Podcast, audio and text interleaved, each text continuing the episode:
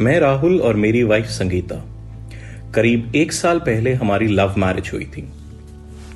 Lockdown के इस समय ने इसे और हसीन बना दिया। जहाँ बाहर डर का माहौल था तो घर के अंदर हम हँसी खुशी समय बिता रहे थे। वो उसके साथ किचन में कुकिंग करना, बर्तन धोना, कपड़े सुखाना। मुझे घर के काम करते देख उसके चेहरे पे एक मुस्कुराहट आती और उस मुस्कुराहट को देखते मुझे सुकून।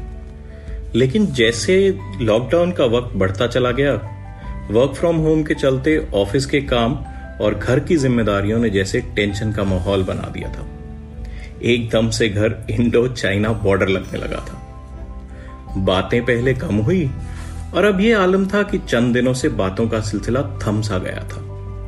थी तो वही प्यार वाली नोकझोंक, लेकिन इस बार ना चाहते हुए भी हद से गुजर गई थी। आज संडे का दिन था। और कुछ मेरी झिझक और उसकी हिचकिचाहट के बीच कुछ बात हुई। कुछ मैंने कहा और उसने सुना। कुछ उसने सुनाई तो मैंने मानी। शिकायतों का दौर चलता रहा। चलते चलते उसकी आँखें नम हो उठी। और शिकायतें?